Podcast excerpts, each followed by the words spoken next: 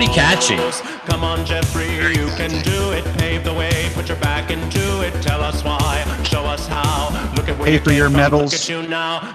Pay a billion dollars to get a medal Buffett. tacked on. Can fucking suck it, fuck their wives, drink their one heard blood. that part. Come on, Jeff, get 'em. Come, Jeff. And welcome everybody to episode 65 of the Light Shed podcast. I'm Brandon Ross with Walter Piecyk and Rich Greenfield. And um, that was a catchy one. I like that song. It's been all over Uh, TikTok, Brandon. It's it's been, it's been a very popular TikTok song. Even prior to this this space odyssey, You know, very high. Brandon flight. Brandon wouldn't know that because I don't think Brandon's ever gone on TikTok. Like I Really? just don't think That's completely untrue. In Well, he has because I, send actually, you guys funny TikToks all the time. and I actually followed somebody new on TikTok this week. Well, that doesn't mean anything. I always it's always funny when people say, "Oh, I have a certain number of followers on TikTok." Like no one I goes don't to have the any following followers page. on TikTok. I've But never no, actually if- done a TikTok creation. I don't think I'm creative enough um, to do a TikTok. We know Rich has done a TikTok. I just got fed a new t- uh, TikTok from him this week, which you know he, I think he put on Twitter. Yes. Oh, yeah, he did, and he did the the sort of that transitional change between wearing his Snap T-shirt and his Twitter T-shirt. Um, and I know Rich right now is very proud of the quarters that um, Snap and Twitter put up, specifically Snap, as he upgraded his price target the day before. I think I think it may have blown through that, Richard.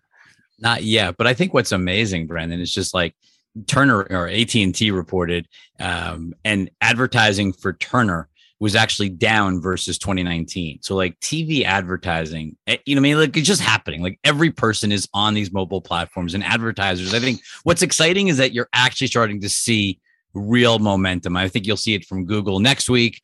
Um, I'm sure Facebook's going to show you know huge growth, but you can really feel that advertisers are, are shifting behavior, and I think that's just what's sort of like that's what's making it fun to cover these stocks right now is that they're just there's huge momentum and tailwinds on top of the fact that the economy is on fire. I'm sure it's certainly not hurting.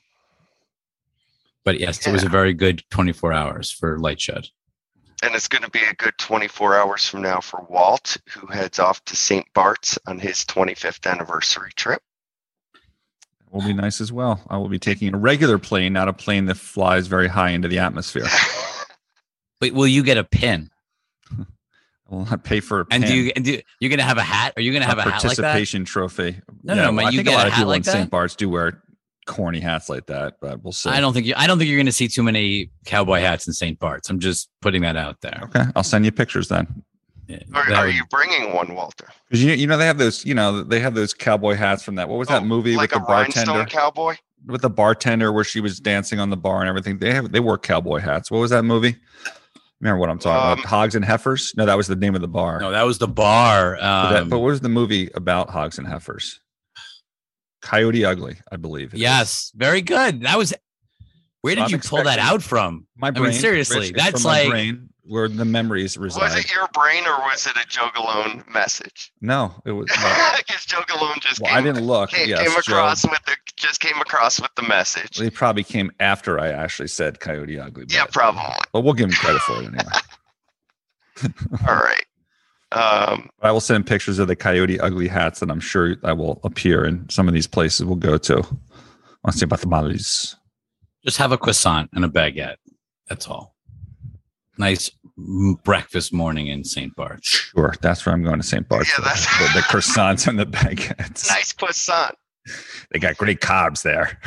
Just- I, I, I like driving over and having a co- you know, having a, a cappuccino and or an espresso and, and a baguette with butter. It was like the perfect morning. Joe Galone Sorry. points out that Hogs and Heifers is now I don't- retail. Yes, we know that, Joe. That happened 10, 15 years ago, but we'll see if the city can is going to revert back to that area being, which is now very shishi, being a shithole again, as it was back in the days when I would. Are you talking about the meatpacking district? Yes, there used to be like a crazy club right next to Hogs and Heifers. There's a lot of there's a lot of clubs. super over there. dingy. And, and Brandon, did you go to a concert this week, like an outdoor concert? I did. I'm in Colorado. How many people were at this concert? Like, what was Well, the?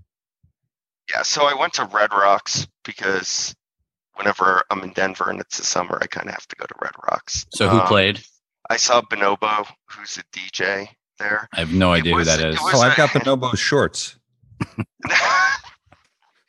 Bonobos. Bonobo. I didn't know they also had a band. Uh, Is this okay, is this this media first strategy that everyone's no, no. executing on, where they have a Yes, media yes. This is how you have build a media brand And around your sell shorts. shorts? I love my bonobos. Do you know what a bonobo is? I don't know, Oh, but I have no. bonobo shorts. I'll be wearing them on St. Bart's. It's, it's a chimpanzee. I think I have bonobos. it's is it really? Oh, that's hilarious. The apes have invaded again. Yes, there's, Oh, there's so many, I'm gonna be wearing my so many think I have- inside jokes on that one. yeah. Um, but Red Rocks is. is But how many people were there? Like, was it packed No, or was, it actually? No, it was, it was like two thirds full. I think most of the shows at Red Rocks have been sold out. This was kind of Bonobo probably shouldn't, you know, isn't big enough to play, you know, Red Rock size, and you're probably better off seeing him indoors. But I mean, everything at Red Rocks is it's just Red Rocks. That's all. Brandon's back to outdoor concerts. That's the key takeaway. Nice. Um, okay, let's get started. Our, our first slide, Walt, on um, I guess big dish news, probably the biggest news of the week. It was the biggest news of the week, Rich. It was, I think, it was um, Dish basically dumping T-Mobile in favor of AT&T as their network partner, which means that like when a Dish customer, whether it's an existing Boost customer or a new customer, they're going to put them what they formerly were going to do as a part of the merger deal. Um, they were going to, were going to put it on T-Mobile's network. Now they're going to put them primarily on AT&T's network. Um, the tweet that Rich has up here for our podcast listeners, though, Every time I look at this tweet, I start laughing. This is this is the best tweet we have ever had in 65 episodes of the Light Shed podcast. I It- It's think. amazing, and it comes from Peter Adderton. So like, it's just Peter this is amazing. Sure, friend of the podcast. Um, Yes. it's- he's he's basically dunking on a fierce wireless story. Analyst colon uh, dish deal terrible for AT and T, which obviously is hilarious. If you went into that story, Moffett is the one that's saying that somehow this is bad for AT and Adderton's tweet is. Honestly, I thought I was I was full of shit half the time, but Craig Moffett has me beat hands down. Terrible for AT and T. Uh, no, it isn't, Craig. And yes, Peter, I agree with you. Uh, no, it isn't, Craig. I mean, dude, you have an industry that has like no revenue growth left. And like, look at the revenue. The Ver- Verizon's quarter was driven by the wholesale traffic from the cable guys. But wouldn't it be like saying that the cable deals that the, that these that Verizon's done has been bad for Verizon? I mean, some people the same thing. that, but people did. Some people, maybe him, I don't know, maybe others, um, maybe because it wasn't AT and T, it wasn't bad. But in this case, the cable has driven Verizon's revenue to five percent this quarter because of the usage of those customers on their network. But more importantly, Boost was generating two and a half billion dollars of revenue for T-Mobile. So for AT and T, they're grabbing this is very high margin revenue, right? And you're taking it away from from T-Mobile. So I think it's a huge miscue on on T-Mobile's part. It's crazy. Um, you know, and, and in addition to that, there's there's reference to a spectrum sharing opportunity where that that where AT&T can take Dish's spectrum and put it on their network and bolster it even even better. So I mean that's to me uh, just a great deal. Uh, I think for AT&T and and everyone some tr- people try to kind of bait them in and and you know give this inference that like oh well you know this is going to be a half no AT&T said we want to participate in the success that we think is going to happen um you know from Dish on this new network they're believers and want to grow just like Verizon's been benefiting from from the cable deal Do you think Verizon tried to get this deal? I think this was a surprise because I don't think it was just a straight MVNO deal.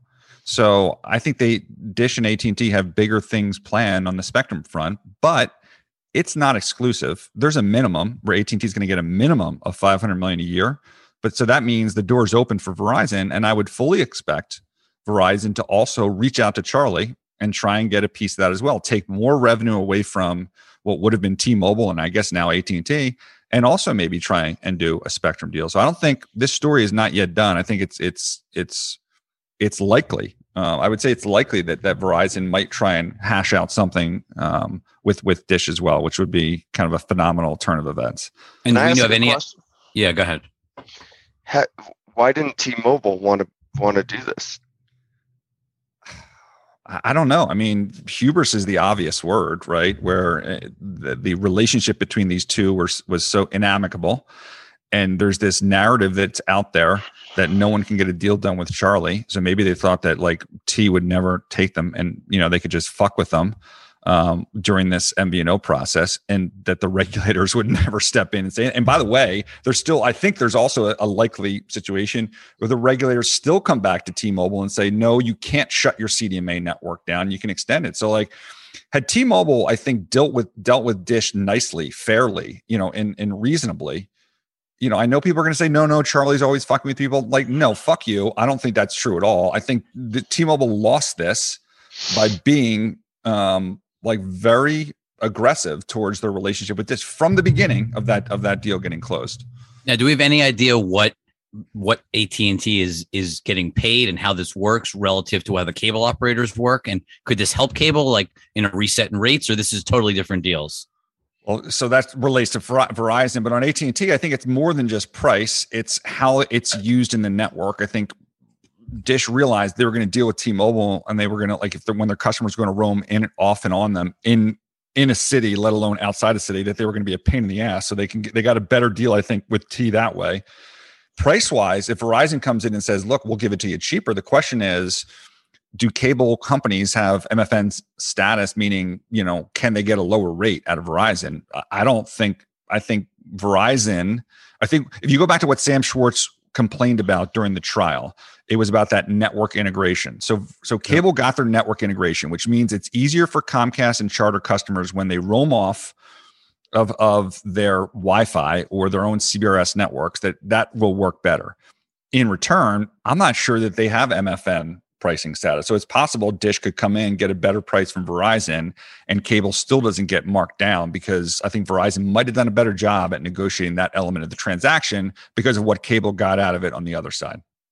So I mean that would be great for Dish relative to cable, just in terms of cost. I mean, look, if Dish walks away with this and has access to all three networks at their choice, I mean, that's a pretty good that's a pretty good situation. Uh, And what happens? The the, the and, and what happens? The phone Why would a- essentially why is going to choose which network. Dish yeah, I mean, I think they can direct traffic, especially with eSIM type stuff, and they can direct traffic Just wherever they want. I mean, that's that's Right. what's made TracFone a successful company in terms of of you know directing traffic. But again, the bigger issue is what if Dish does a network share and it materially lowers the cost for them to build out the network.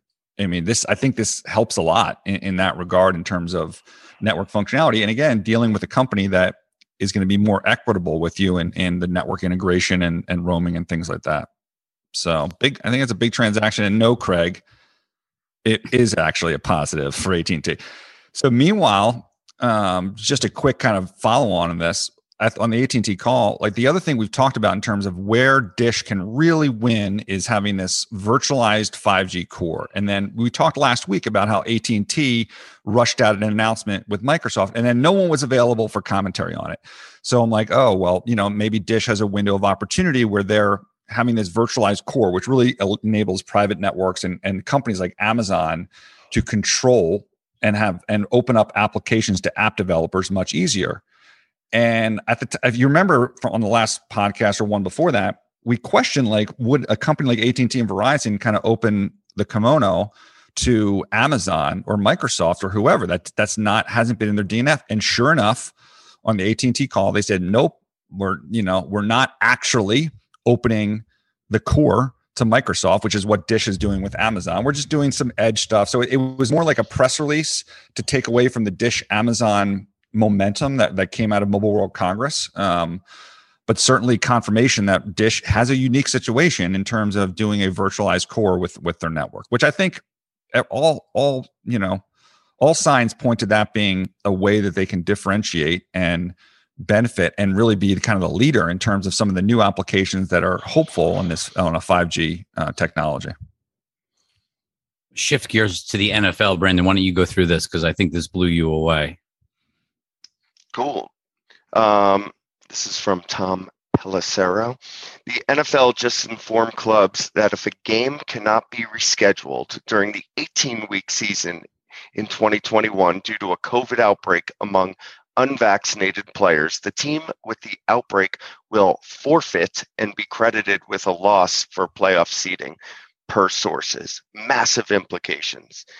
Um, yeah, I mean, look, they're trying to force vaccination on the players. Um, well, but the other piece of this too, right? The other thing I was reading is that if if your unvaccinated player causes this, or any member of the squad, it doesn't have to be the player, you actually have to pay financial damages for the lost revenue from the game. So like it's it's literally gonna if, you, if your team doesn't get vaxxed or if your whole organization doesn't get vaxxed, you're putting the financial risk on your organization beyond just the the the wins and losses. So what if someone's vaxxed or a, a bunch of players are vaxxed and there's there's like breakthrough 15 breakthrough cl- cases that prevent that team. So they are they still going to get fined? No, it it didn't it didn't sound that way. I, gotcha. It's only if the source um, is unvaccinated players. So yeah, it's just. so what happens if there's, there's a massive reaction? Did you see DeAndre Hopkins? No. What did he say? What did he uh, say? I mean, he's basically threatening to quit, to quit the game. DeAndre DeAndre Hopkins. Okay. I mean, how much does he make in a year? yeah, probably just like 20, just clear. Probably just how much does he make? 18, 20 mil. I mean, he's the one. So he's going to go quit and do what? So, game top four probably. Yeah, good luck. Good luck quitting. I'm sure that's going to happen. But again, was, come ahead. on. Come but on. My, but my question again is if there is a breakthrough case, they're going to have to cancel the game. They're not going to play with like 15, 20 players on COVID. If there's no one to blame, then who forfeits? There is no yeah. forfeit then. Okay, so what do you do? it'll be whatever it was last season, I guess. They replayed the games, didn't they? Right. They they re, they made up every game that was missed last year that I remember. Okay. I don't think any games got missed. So if no games were missed last year, then there probably won't be any this year either. No matter well, what. This is look, just trying to get the players to get vaccinated and probably set some leadership. I mean, if you're yeah. vaccinated, though, you're a lot more um, carefree about like not going around with mask as which is I think fine, right? I yeah, mean, you don't have to follow certain. There's certain rules that are you know if your team has enough vaccinations, you don't have to follow anymore. Right, so with Delta and with Delta and the lower rules and the fact that look, when you get vaccinated, you just go about your life a different way than the you know the risk of of you know 20 breakthrough cases on a team is just higher. So I don't know. We'll see how that plays out more fascinating than this was did you see how Sean Hannity came out this week yeah. in favor of vaccination, like kind of guns blazing? Sort of felt like Fox was finally feeling the pressure to sort of push the the the their on-air talent to basically you know get us towards vaccinations is what it felt like. I mean, I don't know what happened, but it certainly was a a marked reversal for Fox News. So if you're the type of person that you base your medical decisions on what a host says on a television show, do you continue to follow that television host if they flip flop from one thing to the next? Is that do we expect that there's Probably. actually going to be a shift? Really? Okay. I, I just don't understand the mentality. I mean, so has Maria has Maria been vaccinated? Do we do what what site do we have to check to check on her lately? No idea. No idea. I, I, um, How's that okay, hold on. hold on. Uh, we've got um, movie theaters up in arms over basically blaming Disney. So the, the tweet is from Variety. Movie theaters own, owners blame Marvel's Black Widow box office collapse on Disney's Plus launch, which is absurd. I mean, are there some people that I'm sure stayed home to watch Black Widow at home for $30? Yes. There's probably three to four million people now. Sure. Walt stayed home to watch Black Widow. Um, although his son went to see it in the theater, so it wasn't like the guy whole... I met on the beach stayed home. Okay. was an ape that owned AMC. so, but the, stayed but, home. But hold on, Walt. You heard from your son that it wasn't a great movie or wasn't he was amazing. Wrong, by the way. Well, one son said it was good. The other one said it was not so good. The it was good. It was a good movie. It was a very so, good movie. So the question is, how many people would have actually gone to see it in theaters if it hadn't been available at home? I don't think the whole three to four million would have gone. That's a global number. But the, the reality is, there is an increasing number of people who don't want to go to a movie theater. There's people who can't go to a movie theater, whether it's babysitting or just can't get to a theater. So this idea that the box office collapsed because it was available to three, you know, to, to the to the world essentially at a thirty dollar premium in the U.S., obviously lower overseas, is absurd. I mean, look, part of it there's only some revenue that disappeared from that, but on top of it, the reality is you picked up people that never would have gone to see it and, maybe most importantly, a lot of the thing that we're seeing is the early box office numbers, the Thursday and Friday, which were very big numbers for Black Widow. I think you've got like this rabid fan base for Marvel that came out strong. But I think as we're seeing last week, you know, we're seeing sort of week after week, movies are just not performing. And I think it's just because consumers, broadly defined, they're super excited to go to concerts. I don't think they're super excited. Maybe we'll talk about that in a second, but I don't think they're super excited to sit in indoor movie theaters. I think the Delta variant, all of this stuff is not helping. But I just think it's going to take time for consumers to, to, to rebound, and it may never go back to where it is. So I think there's a whole bunch of factors. But I think to blame this on Disney for trying to meet the consumer where they are is crazy. And I think Disney's just going to like. I don't. Disney's not changing course because of this. This is crazy. But that just shows you how desperate the theater owners are, basically attacking their number one provider of content. At, you know, in the world, they're now attacking Disney head on. It's amazing. Rich, I did miss out on my free popcorn, but I do I did make it on my own. It, it cost me money to make my popcorn at home, but it did have about three thousand less milligrams of sodium in it. So I feel like it I came out ahead. As good. There's Wait, no how, how are you going to get free popcorn? Um, well, I get an email every day from AMC, and um, whether Yes. it's they were giving out all kinds of free stuff. Pre, it's, you didn't necessarily have to be a shareholder. And frankly, Oh, I thought they I was really like, are you buying? I thought you were buying. I thought you were buying AMC stock all of a No, sudden. I thought you were trying to. I thought that was like do not have trolling me for a second. in AMC stock, but um, I believe that there was many many promotions, and I, th- I think I, I have like ten dollars of, of uh, the AMC Stubs credit still in my in my account. So the funny thing is, is that they're not attacking. This is the second slide we have on this topic. Theater owners did not go out and go crazy on Warner Brothers, which released Space Jam last weekend um, and did, I think, like $32 million. Not a great number in the scheme of things.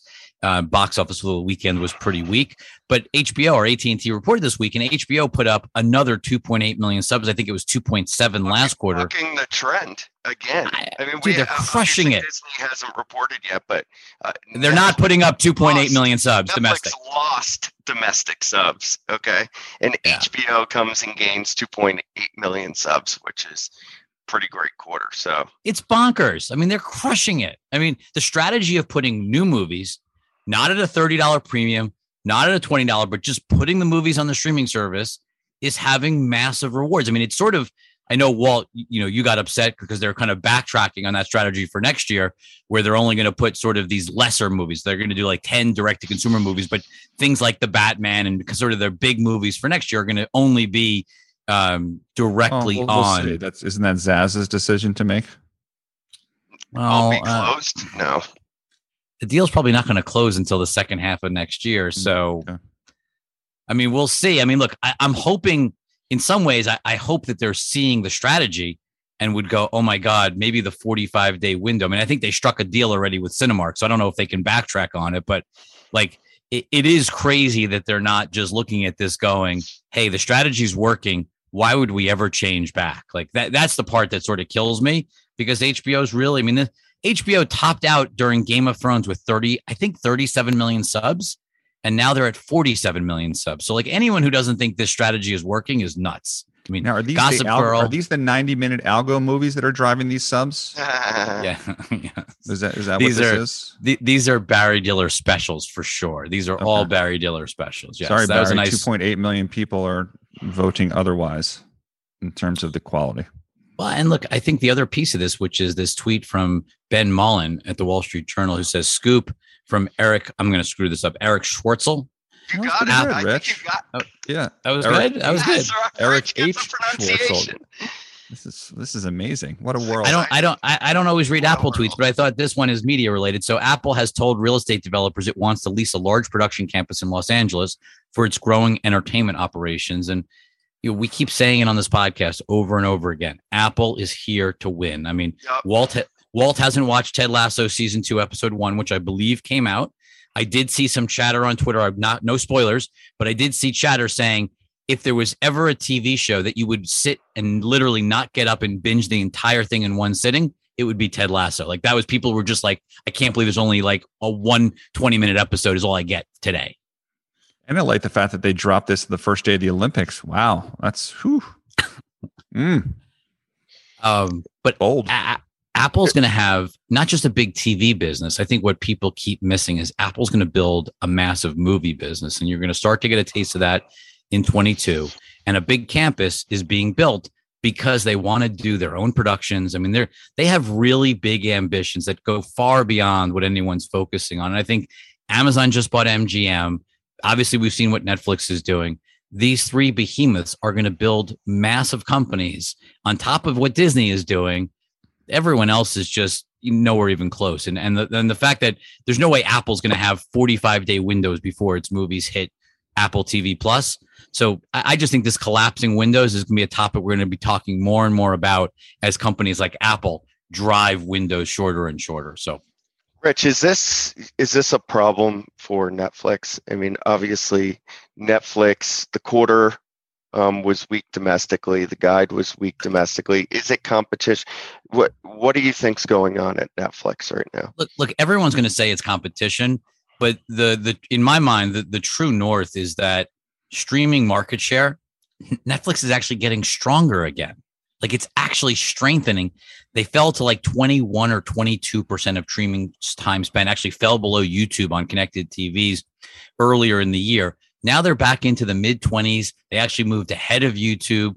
Um, I think on a two year stack, like if you look at over the last two years, so remove the pandemic, but over two years, time spent per user per day is up 17%, despite over that period, launch of HBO Max, launch of Peacock, launch of Paramount Plus, you know, launch of Disney Plus and huge investment in Disney Plus.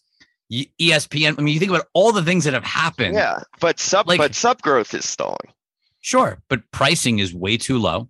Okay, Way there, too low. There, there it is. So talk about it. Is Dude, it's the Walt, revenue? Walt was just growth- talking about. Well, but Walt was just talking about it in his sector. Like people are so focused on subs and they're missing revenue, right? Like revenue is what matters. Netflix at you know effectively a twelve dollar ARPU is massively underpriced on a global basis. U.S. at what fourteen you know dollars plus. Like ARPU is going to go up a lot, and I think you're going to start to see Netflix push more and more on price over the course of the next couple of years. It's become an indispensable service. People are not can't no one's canceling, and is become a you know it's it's I don't want to say utility, but The I feel like the it almost the is. well, Like the characteristics, at least in the U.S., are starting to look like that of an old MSO, right? Where you have slower sub growth, but you the have pricing. ARPU, but you have pricing growth every, every year. Probably in the U.S., as far as content costs are, it's hard to break out what's where, but like fix enough that you probably get leverage and you have margin expansion, and it, you know it, it kind of The question is how, how do investors digest that? Because as Rich has pointed out, Well, Je- you know, yeah. we're, we're dealing with this right now in telecom land in, Yep. in the fact that like you have these industry net adds that are at uh, abnormal rates. So there's probably a lot of free lines that are in there. And so like in the first quarter, Verizon had a sub loss and they grew their revenue more than anybody. T-Mobile had massive numbers, net adds, and their revenue was down sequentially. So what's more important? And like what's what is behind those sublines? At the end of the day, you build intrinsic value by growing revenue and, and growing free cash flow. So look, But you sound- multiple, you- you but sound then you just- got to talk about the multiple, right? And you know what drive what drives Well, it should be revenue. It shouldn't just be subs. Like you can but make. su- I mean, subs are important to get scale, but if you're already at scale, like what is the in, what is the in- in incremental US value of in the, US, incremental you scale? are right. You're, Right. In the U.S., you're at scale already. Right. So so if you're at scale, then then the So is there a growth revenue story? scale? Yeah. Right. Is there a real growth story still internationally? There should be, right? Even if they haven't figured out India. So that's gonna that's what you need, obviously, to get to your sort of mid twenties um, subscriber growth per year. But if you don't have that and you're just, you know, kind of wind up growing revenues in whatever double digits, whatever it may be, um, then you're going to have multiple real multiple contraction. I think we need to revisit this as we move into Q4 when the content That slate is comes back. that right? is- like okay, we're that's what. we're- it- we're- by the way, I was you know- setting you up for that. I was trying to set you up for that. no, I just basically I just think what, what like Q4 is an enormous um, content quarter for Netflix. That is going for to, everyone, is- for everyone. Not, I mean But- Disney no, Plus too, right? I know, but especially for Netflix, they're dropping a ton of content, especially a lot of known content in the quarter, and that should theoretically reaccelerate um, subscriber growth. Growth, and it's going to be a tale of two stocks, whether it does or it doesn't. And I, this stock is probably one where you have to kind of wait it out to see what the momentum is in Q4. Would you agree with that? I would. I mean, I just think you know the the the reality is, um, I think the company believes that kind of the historical mid twenties, upper twenties for growth for 2022 and beyond is still more than achievable. I don't think investors do right now. I think in, there's more investors skeptical than there have been in a while. I mean, look, stock is doing Well, it- just fine. It was this Yeah, was I a was two gonna hundred eighty say dollar that. stock two years ago. It's now a five hundred plus dollar Of stock. So course, of course. Netflix is doing great, Uh, but the kind of the next leg up, like how do you get to six to seven hundred, is going to be can they return to mid twenties growth? We think they can, but it's going to a lot's riding, as you said, on Q Uh, four. Q4. Yeah. But the other thing, Brandon, that I think you should Hold talk on, about hold is sort hold of Hold on, Rich. No, no, Okay. no. Hold on. Okay. Hold on. Hold Okay. your horses. All right. Let's Pause. back up. Get it, let's back up to ten thousand feet. When I know you want to charge forward, but you gotta get a word in edgewise here, buddy. Um, holy shit! where is Um, where's the cowboy hat? That was a perfect scene for you to put the cowboy hat Cowboy on. up. That would've Let- been let's let's back up ten thousand feet because I'm listening to you guys talking about all this battle of this the streaming wars and all these guys having great content. And you know, if you look at during the COVID time, you saw increased usage of you know the regular MVPDs, whatever your funny thing that you love to say, the multi-channel blah, blah, television, pay TV television could see an acceleration Bah, bah, on the decline. Right, Christmas gifts of new televisions. I think you should call an audible here and bring up um, how people are embracing Google Television. Um, and there's so the bigger loser here potentially is is um, these pay TV bundles. AT and T is going to have sold DirecTV in the third quarter. Then Bill Morrow becomes the decider there. It's I don't know. Bill's not. Bill some like magic magician in terms of being able to save subs. Like maybe they crank out a deal with Dish. If Dish hmm. and DirecTV get together, do they really care about growing subs or they care about free cash flow? So maybe that's where all of these subs come from, in that you can afford all of these different. No, no, no. Well, that's a fucking great point. It really is because Altice is a leader here. Like Altice is truly taking leadership. Dexter deserves a ton of credit for not getting caught up, no ego, not trying to build his own flex box or own service. Hey, what is the best way to maximize free cash flow? Leverage Google, which has the be- Brandon and I have repeatedly talked about. Best in class service is what Android TV and now Google TV has built. And Altice is just rolling out a streaming box that basically will it allow you to take Altice video service if you want it? Sure. But it'll also let you take YouTube TV. Like if they want to lose money on YouTube TV, let Google run lose money. But it's basically just an add on to their broadband service, basically making it easier and easier for subscribers who are looking at their video bills going, this is absurd. I'll just go streaming only. And you look at this interface and it's called Optimum Stream, but it's got Netflix and YouTube. It's got the entire Google Play Store like any other Android device. And you're right, these types of things could be very big needle movers on cord cutting with the kind of the the counter the other side of that is great for streamers like Netflix. So great point.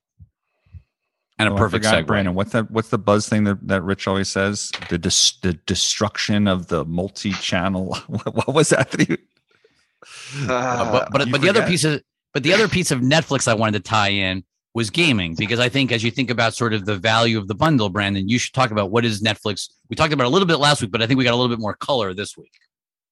Yeah, so this is an IGN tweet. Netflix won't charge subscribers extra for gaming services and plans to develop mobile games um, first. Um, so we kind of expected mobile games for a couple of reasons. Um, one is they're cheaper to make than trying to make PC and console games and allows them to experiment a little bit.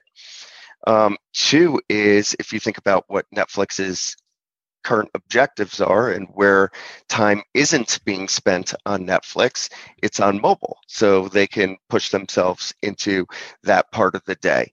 Um, if you think about what it takes to succeed on mobile, a lot of it is um, kind of a CAC story.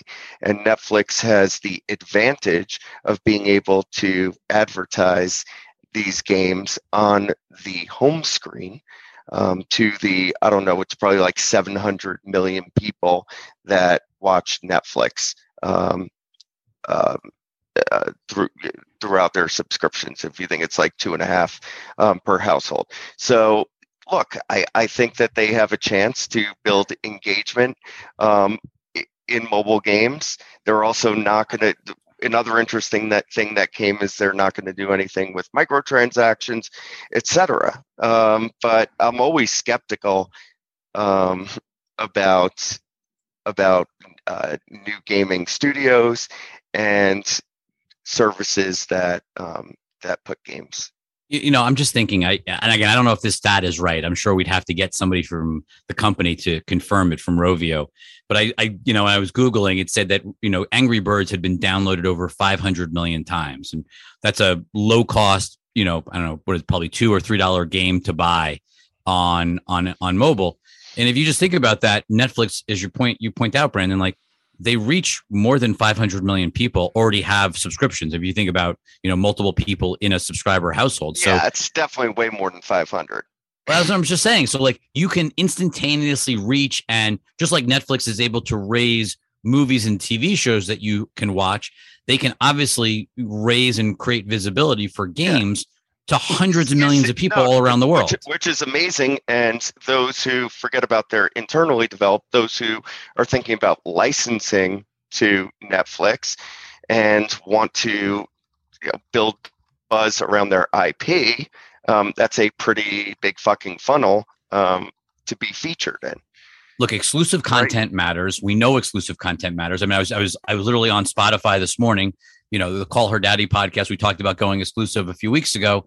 Um, it's exclusive now. It, the first episode launched. Now the three exclusives dax shepard call her daddy and joe rogan are now the top three podcasts on spotify. So all three exclusives all three in the top three. Like it just shows you the power of exclusive content when you have massive reach. Yeah, the games still have to be good though. At the end sure. of the day, there's a lot of choices um, for games and for content in general, and you know we've seen i mean obviously you can you know, license from third party that's one thing sure. but especially as we get down the road and start to think about netflix making their own game remember amazon failed at this Sure. Right. You, I mean, you can have Netflix has made a lot of bad TV shows and a lot of bad movies. Like, I mean, I, things are gonna things have evolved, right? Like Lilyhammer was their first TV show. Like it wasn't so great. No offense to right, and that's know. why. And I think that's why you start with mobile. But building chops for game development, building a studio versus um, video. We've talked about this is a much different process and much more difficult, and it takes more than money. The other thing is we talk about focus and one of the reasons that netflix became what netflix is is because they were obsessively focused on svod and the video product. For games that's not necessarily their focus. This is or or hasn't been and it's a different muscle. This is kind of analogous in my mind to when amazon went into video. Right? just a funny so just to put the the you brought up Rovio, just to put the hundreds of millions of numbers in perspective. I mean, Apple's got one billion active users on iPhones, and then you add yep. iPads to that and other devices, and it's like a billion six. Yeah. So in, in terms of reach, no, no. Obviously, the reach is there, but you're playing the App Store download game, and there's and the purchase, thousands purchase, and thousands and thousands and thousands of games in the App Store. Um, most of them are Apple has are free to play, and that's service, why I said right? it's a right. I'll I'll I'll tie that in this in a second, but that's why I said they have a huge CAC advantage because in order to um, get noticed on an iPhone, you usually have to spend a lot of advertising dollars. Whereas Netflix will have a couple of games at first that it's featuring on its homepage all Yeah. all the time, so you don't have to pay for that advertising.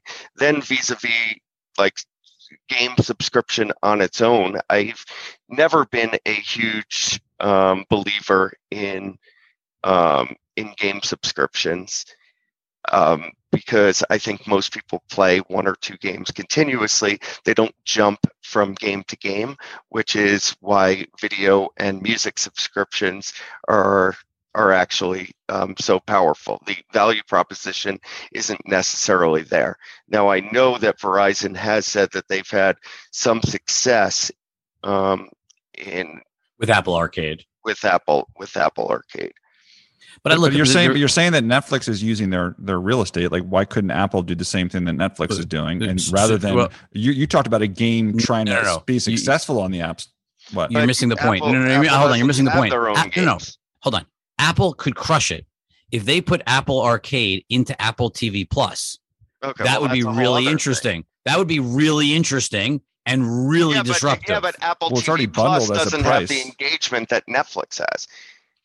Right. So this is the thing. You're saying think about the market, the marketing difference here. Okay. One is you're saying, hey, like um subscribe to Apple Arcade. What is Apple Arcade? Like and the no other one even knows what Apple Arcade is. Yeah, the other is like, hey, you can play this game for free, and we're telling you to play this game for free. Right, but the Apple bundled attack is you're getting the Apple. They're not asking you to subscribe to Apple Arcade. It's basically free. So they're just now advertising to you when you're in Apple TV, like, oh, go play that game that comes with your subscription anyway. And how is that different than Netflix saying, hey, go try this game that you've never tried before? Scale. They have a billion active users, of which right now, I don't know, the subscriptions are only going up. I mean, subscriptions, I think, are whatever, 30%, something like that. So I mean, you're like spending time in the time spent in Apple TV. on your Right. phone, time spent on your phone? Oh, time. So okay, so you're saying um in the App Store. Where where are you Yeah. putting this unit? Yeah, I don't know. It's they they they they have a lot of real estate that they can play with, right? I don't know. Look, look. I think the more they bundle it without incremental pricing, the more powerful it'll be. Like, but I think that part of that is like if you could just By the way, They I'm, have to ske- build I'm Apple- Still, ske- No, I'm no. still skeptical uh, vis-a-vis It- Netflix games. I'm not gonna. let's move on. We could debate this forever. I, I know, but it, this is a fun one. The one other thing I do want to say about Netflix games, and maybe I made this point last week, and maybe I didn't. I don't remember. Is that I think there will video in general is going to become more interactive. Um, Oh, right. So if you believe that, they should be doing gaming developing, just to developing that muscle correct. um, and we've seen primitive forms of it with with Bandersnatch, but like just straight SVOD, like video on demand, is not the end state for video. There's going to be some hybridization between the interactive world and the streaming video world. I, I- I And- know it's and more console. muscle doesn't doesn't hurt. I know it's more console based than than mobile based, but it just harkening back to Walt's um, background image and where we started today. Someone did tweet out, I forget who it was, that it's obviously easier to get into space than it is to build a game studio. yeah. And I just thought that was amazing. no, it's so no, it's it's really hard, and and Right. that is not what Netflix does. right. I mean, and then this goes back to when we, you know, talked about um, Stadia and Amazon's ambitions. Could they go out and do M and A? They could. My guess with Netflix is they just pay ridiculous sums of money eventually for to for games that are probably more single player games, you know, with discrete beginning and endings um, stories, which also kind of lines up um, with what's happening on Netflix now. Anyway. Ju- Just just one stat before we go, just just to put this in perspective. There's 660 million subscriptions that Apple. I mean, this is this includes Yep. cloud and iTunes, but it's growing like 35, 40 million a quarter. So by my Cro- you say you should be cross marketing in that in. I mean, well, I don't like look. They they're moving slow, but like you know, we have to we have to balance this here, right? You can't say like, "Hey, we're really super excited because they're doing this studio, which we talked about earlier in the podcast, and it'd be great in fucking Apple TV, and like they're going to make all these great movies." And then on the on the flip side, say like, "Oh no, but like they're nowhere in games." Like, you know, maybe Oh, they'll they- fail. They're but- every. I mean, every most of the revenue in the App Store, right, Yeah. is in, is games, right? Correct. Right. So, So, so, this what is a we're talking about them. is their subscription product, right, right? which is six hundred sixty million going- subscriptions that are growing gonna- forty million a quarter. whether that's going to succeed. And I think the bar to get people to subscribe to their subscription versus to play a couple of games, you know, for free in a in a you know Yeah. Well, it- addition- I, I don't think getting getting access to it. They're again, they're, they'll use bundling to get it. Whether they actually get the person to click on it and play a game is a different story. But that, and you could say like, oh, I go in there, it's all shit games. Like no one's playing those Apple games. Like you could have ar- made that argument about Apple TV Plus like a year or two ago. Like, okay, they you spend money and it takes time, and yes, it's difficult, but like it's a patient company Right. No, true. I look. with a shit ton of I- cash. I, I remember asking Eddy Cue, "What is Apple? You know, what is video ambitions?" Because I, I basically compared it to what happened at Netflix, where you know over five years it went from you know a couple shows to a you know a massive amount of content, and he didn't blink at that idea that you know it could follow that type of path, and I think that's the path Apple's on. So Imagine know- a world where they get Sunday ticket and they're all, all of a sudden, you know, jamming sports games down your throat during their their Sunday ticket. Um, I would really like that. Hopefully that happens. Um, Brandon, uh, this this is a slide or a, a tweet that, unfortunately for our listeners, doesn't really do it justice because it, it's Snapchat will let you pose your Bitmoji on your profile in 3D, but what you're really looking at, in my mind, is it it's full body 3D avatars of your Freaking Bitmoji that that sort of feels like you're, uh, for I guess lack of a better word, like if you were standing in Fortnite or something, right? Like it sort of feels like um, or the you know something like the Sims game or something like it really feels like you're inside of a 3D world when you're looking at what Bitmoji. I think what we all think of Bitmoji. This is totally different than kind of your the past Bitmoji. Yeah, I mean, Bitmoji was 2D forever. Well, it started with like kind of sticker and then, you know, became a little more like of a 2D thing. And then, and now it's like full 3D. You could see, you know, any angle, etc. And that makes it, you know, gives it the ability to be the universal avatar um, if if they want to take it that way, and which gets us like kind of to like the whole metaverse thing, and what Snap's role in the quote. And I always use quotes around metaverse is going to be, and there's actually some interesting building blocks there. Obviously, we know um, what they're doing in AR. Um, they have the Bitmoji asset. They've experimented with games, and I think one thing that people aren't thinking about really is the Snap Map. And you know if they want to add virtual space to to the snap map that certainly seems um, with within uh, the realm. To add you know Well, did, basically, you hear a what? continuous open world Did you listen? I don't know if you were on for last night when when Evan Spiegel was talking about the impact Bitmojis had on Unity. So people that use their Bitmoji in Unity games play twice as long. I don't know if that's a direct causation, but it's a fascinating stat and sort of shows you the personalization element of it. I don't know if I fully understand the why. Maybe you have a sense, but like it's just a I- I- fascinating.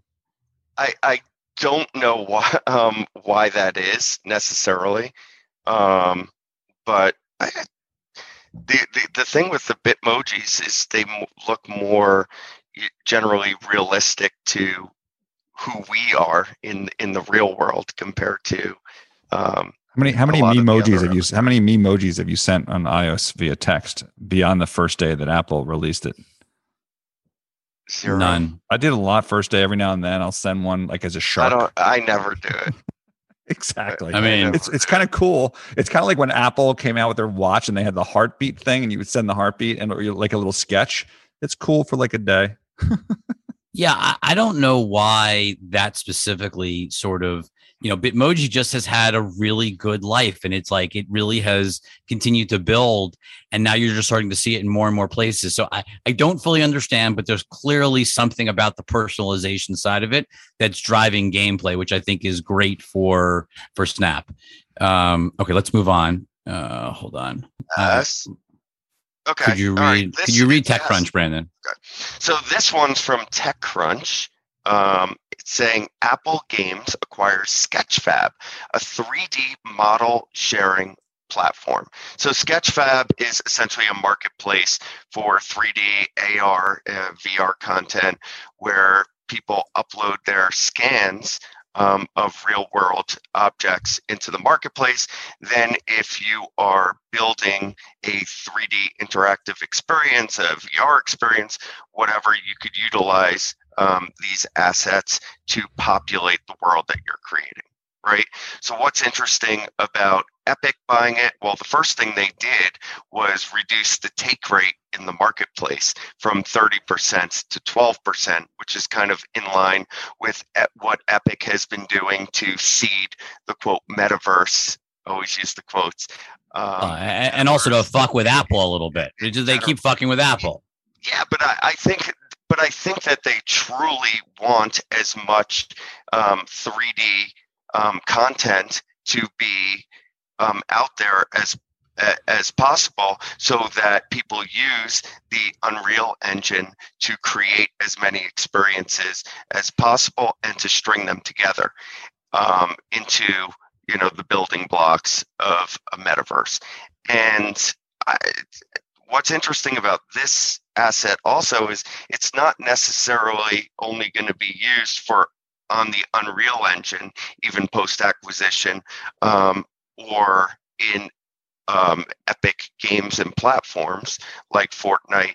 It's still going to work with Unity and kind of shows Tim's vision of that really open um, metaverse um, as opposed to the metaverse that's that's dominated um, by a couple of platforms. And actually, Zuck, did you? I don't know if you guys listened to the interview with Zuck um, that was posted this week, um, where he says that Facebook is going to become a metaverse company. Like that's you know that's Facebook's goal now, and you know someone i guess the interviewer said something about like the open metaverse and and he said the, the metaverse is going to be a mixture of open and closed um, platforms just like the internet is today with dominant platforms um, which is kind of what we've said it's why we're so bullish on roblox because we think it's going to be one of the um, key remain one of the key platforms and there's going to be a few other ones um, but that there will be the ability, like on the internet, to have a more open um, internet uh, of 3D experiences. Uh, let's go right into um, a little wireless churn wall.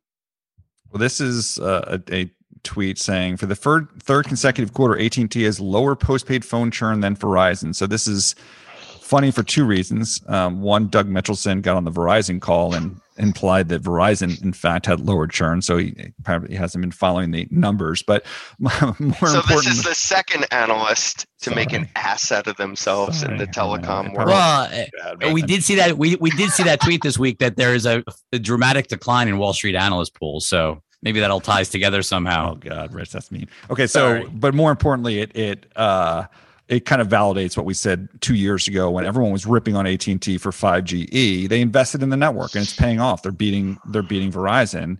At the same time, it's good. Like this happened the same. So so AT and T invested in the network in Spectrum. They called 5GE. People shit on them. Now they're beating Verizon in terms of churn. They also added more revenue than Verizon did this quarter, as we talked about earlier. At the same time, Crown Castle reports and validates something else, which is Verizon's pivot away from millimeter wave. And everyone knows on these podcasts that we've kind of ripped into the capabilities of, of millimeter wave. And so this was a validation point. Basically, Crown has lowered their numbers because Verizon is shifting their capex like overnight. Like so, Verizon spent, let's say they spend nine months, you know, designing this millimeter, this small cell, and all of a sudden they just say like, "Oops, you know, let's shift those that money into um, towers." Maybe they're waiting to put a different spectrum in the small cells. So yeah, definitely. So sort of feels like a pretty big win for you, Walt. Like you know, looking at what happened over the last week. I mean, it was fun to see again I mean- succeed, and also this millimeter wave pivot, pivot, and also Crown. You know, just I mean- fortunate timing. Yeah, And, I mean, Crown was downgraded what a week ago. something like that. Fortunate, not necessarily for these specific reasons. Crown had kind of run, but like, like this is this has been something we've been harping on for a while in terms of why macro towers and SBA are just a much better way to play this market than than you know getting into the small cells. Um, look, it also talked about how you know it also speaks to how Verizon is kind of calling out the sub issues, which we talked a little bit about before, and, and we're focused on revenue. So, like coming up next week, you have T-Mobile.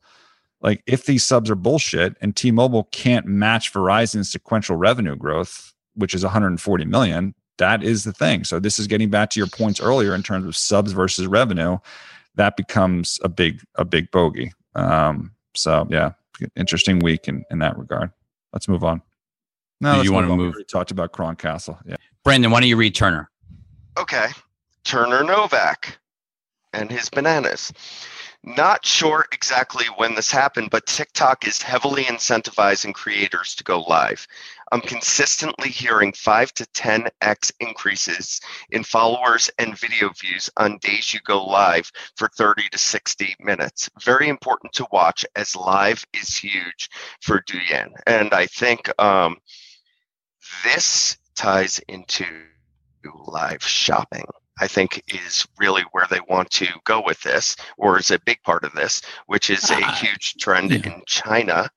Are, are you you don't believe? Well, I was Rick? going to say, I just think it's live. I think everything live. Like, I just think it's like they just want to be bigger and live, which is sort of interesting, right? Because you think back, remember those billboards all over New York City and LA for Yes. Facebook, like go live? Like, Yep, there was yep, this yep. whole thing, like go live. And maybe it was just before its time. I don't know, but like it definitely seems like it's, I'm seeing more and more of it on Instagram. I'm seeing now, obviously, a lot more of it on TikTok. Like it, it, it's just interesting of like all of a sudden going live Uh, and we're coming out of the pandemic. It Like it's not even it like, yeah, yeah, yeah. No, I understand. I think that this live behavior. I remember like, you know, really like peaked out during the height of the pandemic. I remember when um, Facebook reported. I think it was this quarter.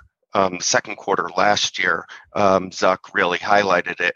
But what I thought was most interesting was that I read about the job listings um, for TikTok, and there was a huge amount of live shopping job listings Yep. um, for TikTok, which which obviously made me bring that up. And you know, at Lightshed Ventures, we you know led the B round for for shop shops. Um, really on that theme, and because that is such a big trend in China, which we're really starting to see happen um, or come to life in the US. And it seems like TikTok wants to um, take a leadership role in in that um, in that trend. Well, Wait, and I think so does Zuck. Go I was going to say this morning on NBC, they were Microsoft Teams had an advertisement. I'm going to try and find it that um, it wasn't live shopping, but it was showing how like someone's your associate in Japan, you couldn't go to the Olympics, and they were lit- they were going into stores and showing people like, hey, this is what the product, and it felt a lot like what Shop Shops Shop Shops does. And it is was just it was a whole commercial on this, and it was it was just it was very interesting in terms of that being, you know, a thing. Hey, look, I th- I think this is. a- I mean, it's an eighteen billion dollar business in China. QVC has been a business that since I first met QVC has always QV blown me away. How big and sustainable that business No, I, was. I don't think. I mean, obviously, media investors do because they know what the revenue base is. Um, but it's but it's been an incredible business. Yeah. It's been incredible. And so if you just think about it, live shopping is essentially blending the creator economy that's exploded with live video streaming technology and fusing the two together. So it's going to be COVID, huge. COVID had to be an accelerator to this because, like, even now, when you schedule a call with an investor or a company, your first bias is to do it on Zoom. So it's just like COVID changed things in, in terms of your interest in seeing things. And and uh, to your point, the technology, 5G, whatever it is, going being Yep. able to go into these stores is just it's been a game changer. It all started with 5GE, I think.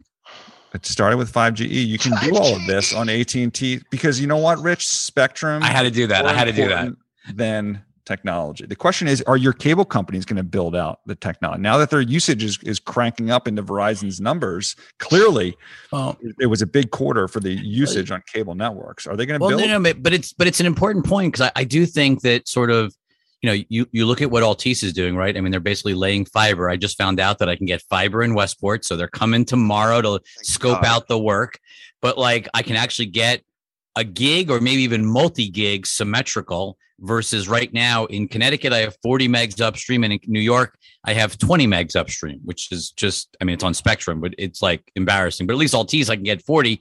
But going from 40 to a gig is going to be night and day for my video quality on Zoom. Rich, uh, for anyone who watches this. strand of fiber that they're sending from like five towns over just to shut you up. No, no, they said Westport is. They said Westport is live.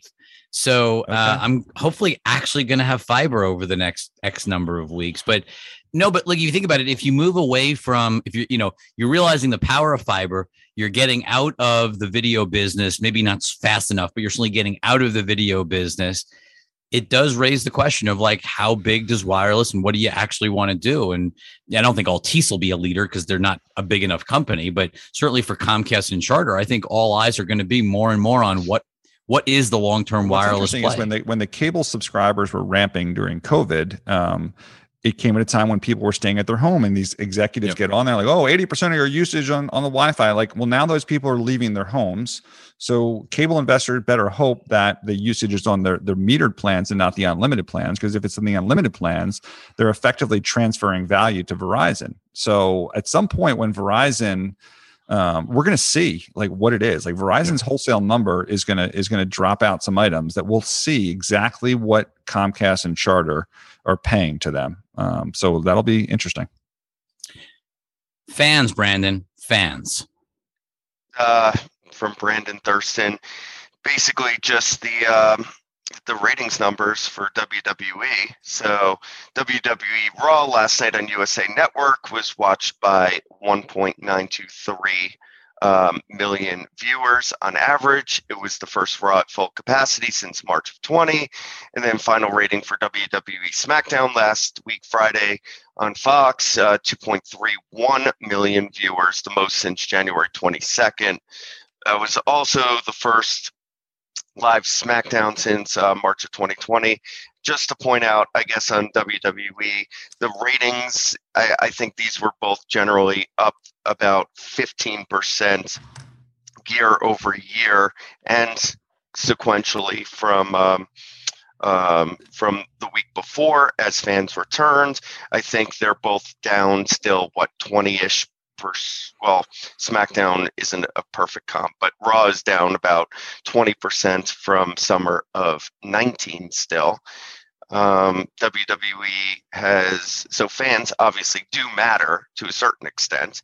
No, they clearly matter. I mean, they clearly matter well, time they and time again. They clearly again. matter, obviously, but we're- I'm gonna- the reason I say to a certain extent is because the quality. Of, I mean, we say this like all the fucking time. Is like the quality of the programming still needs to be good, and you still have a dramatic decrease um, from 2019 levels, even with um, the return of fans.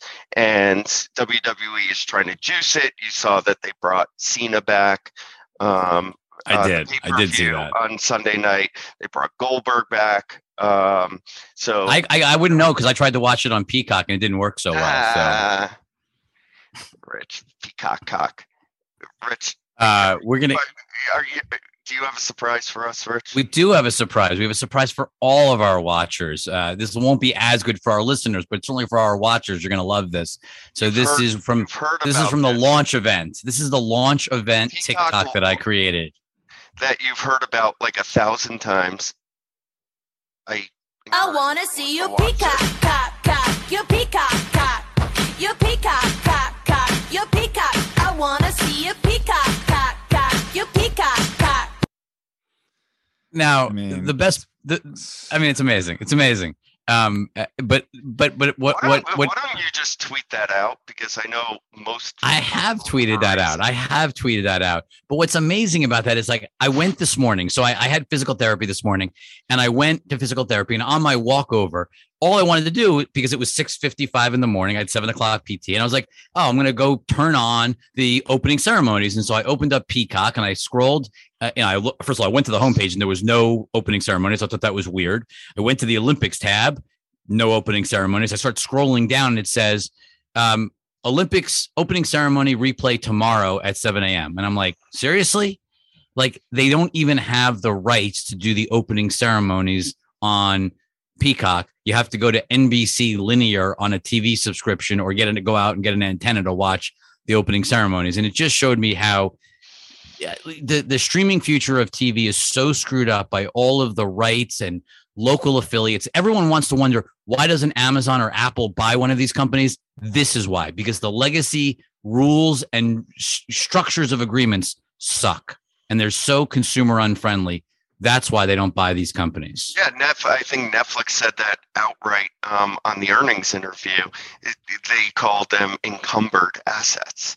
Yes, perfect word. It's a perfect word. Yeah. They are truly encumbered and they don't allow you to lean into the future. And we keep talking about it, but it's just when you see an example like this, you have a direct to consumer streaming service and you don't even use it to get content to your consumers. Like it's just, it's crazy. Um, okay, let's move on. Now we got one Okay, on to concerts. concerts. Um, A little, a little scary. No, A little scary. Yes, we definitely heard from some clients on this live. Uh, so, Live Nation celebrates the return to live concerts by offering fans twenty dollar um, all-in tickets, and I think this is for a week. And then there's kind of a list of artists um, that are participating in this in their amphitheaters. I just want to say this. Um, What would a $20 ticket normally be? Like what would it normally I be? mean, Are we th- these talking are these are lawn. These are you know likely lawn seats, um, which I don't know are a lot less expensive than the reserve seats. In So this is a misread. Is this is this just a misread overall? Uh, Look, I they have done this in the past. They've had these sort of like low priced um, lawn seat promotions um, that have gone across their amphitheaters. Um, I think this is a misread. I think people are overreacting to this. Yeah, no, I think I think it's a misread too. There's obviously some fear um, around the Delta variant that played, you know, played into this, which led to these calls. And it seems, still seems like we've said that the concert business is accelerating in terms of reopening on the supply side. The demand side's there. Has some of the demand not necessarily been there on some of the, you know, how do I put this? The the bands that appeal to older audiences that tour all the time. Yeah, not everything has been blowout sellout, and I think some of those bands, like in the past, are represented in uh, in discounted ticketing. Okay, and let's wrap up on. Um, I think sort of feels like one of the crazier things I've seen, Brandon, is um, your your favorite band is building their own massive media company all on their own. Is that what I'm Well, basically I- looking at?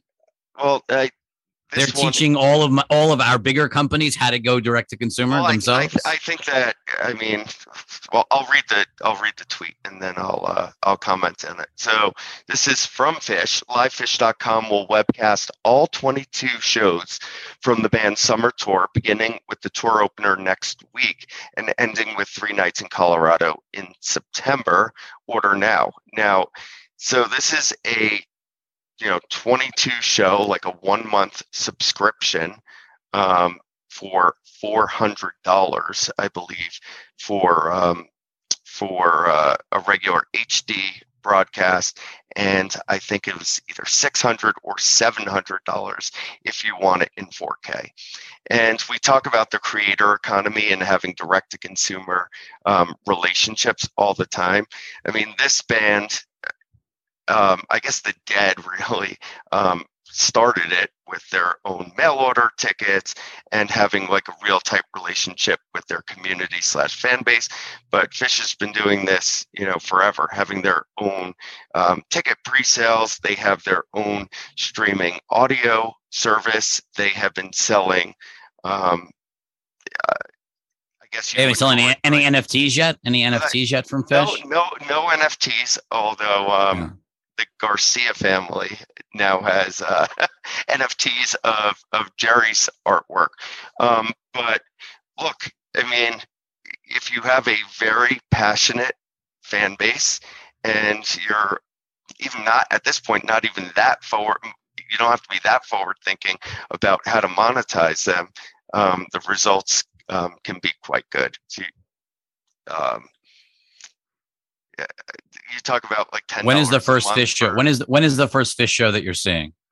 Well, I'm not going. I mean, the first one is Tuesday night in Arkansas, which is interesting as we talk about the the Delta variant. Um, you know, I think that state is like a 33% vaccination rate, so I will not be attending that. We'll wait until the East Coast, and I I think the first show I'll be at is in Atlantic City, which is not that far from where I've been spending a lot of time anyway. Back to the Peacock Cox Cock Cock song. Well, I think it's it's the right way to go out for episode since- since 65. it's- Since it's the Olympics now, right? Here, Um, Brandon, can you move your microphone up? Can we send him a portable mic for next week's episode? Listeners, please chime in if you'd like to hear a rounder tone on Brandon. No, I'm gonna. I'll, We will I'll find him home- a I'll be portable mic that he can for next travel week's podcast. And then we'll find him because we'll find him a portable mic that he can travel with to help you all hear his sultry tones even better.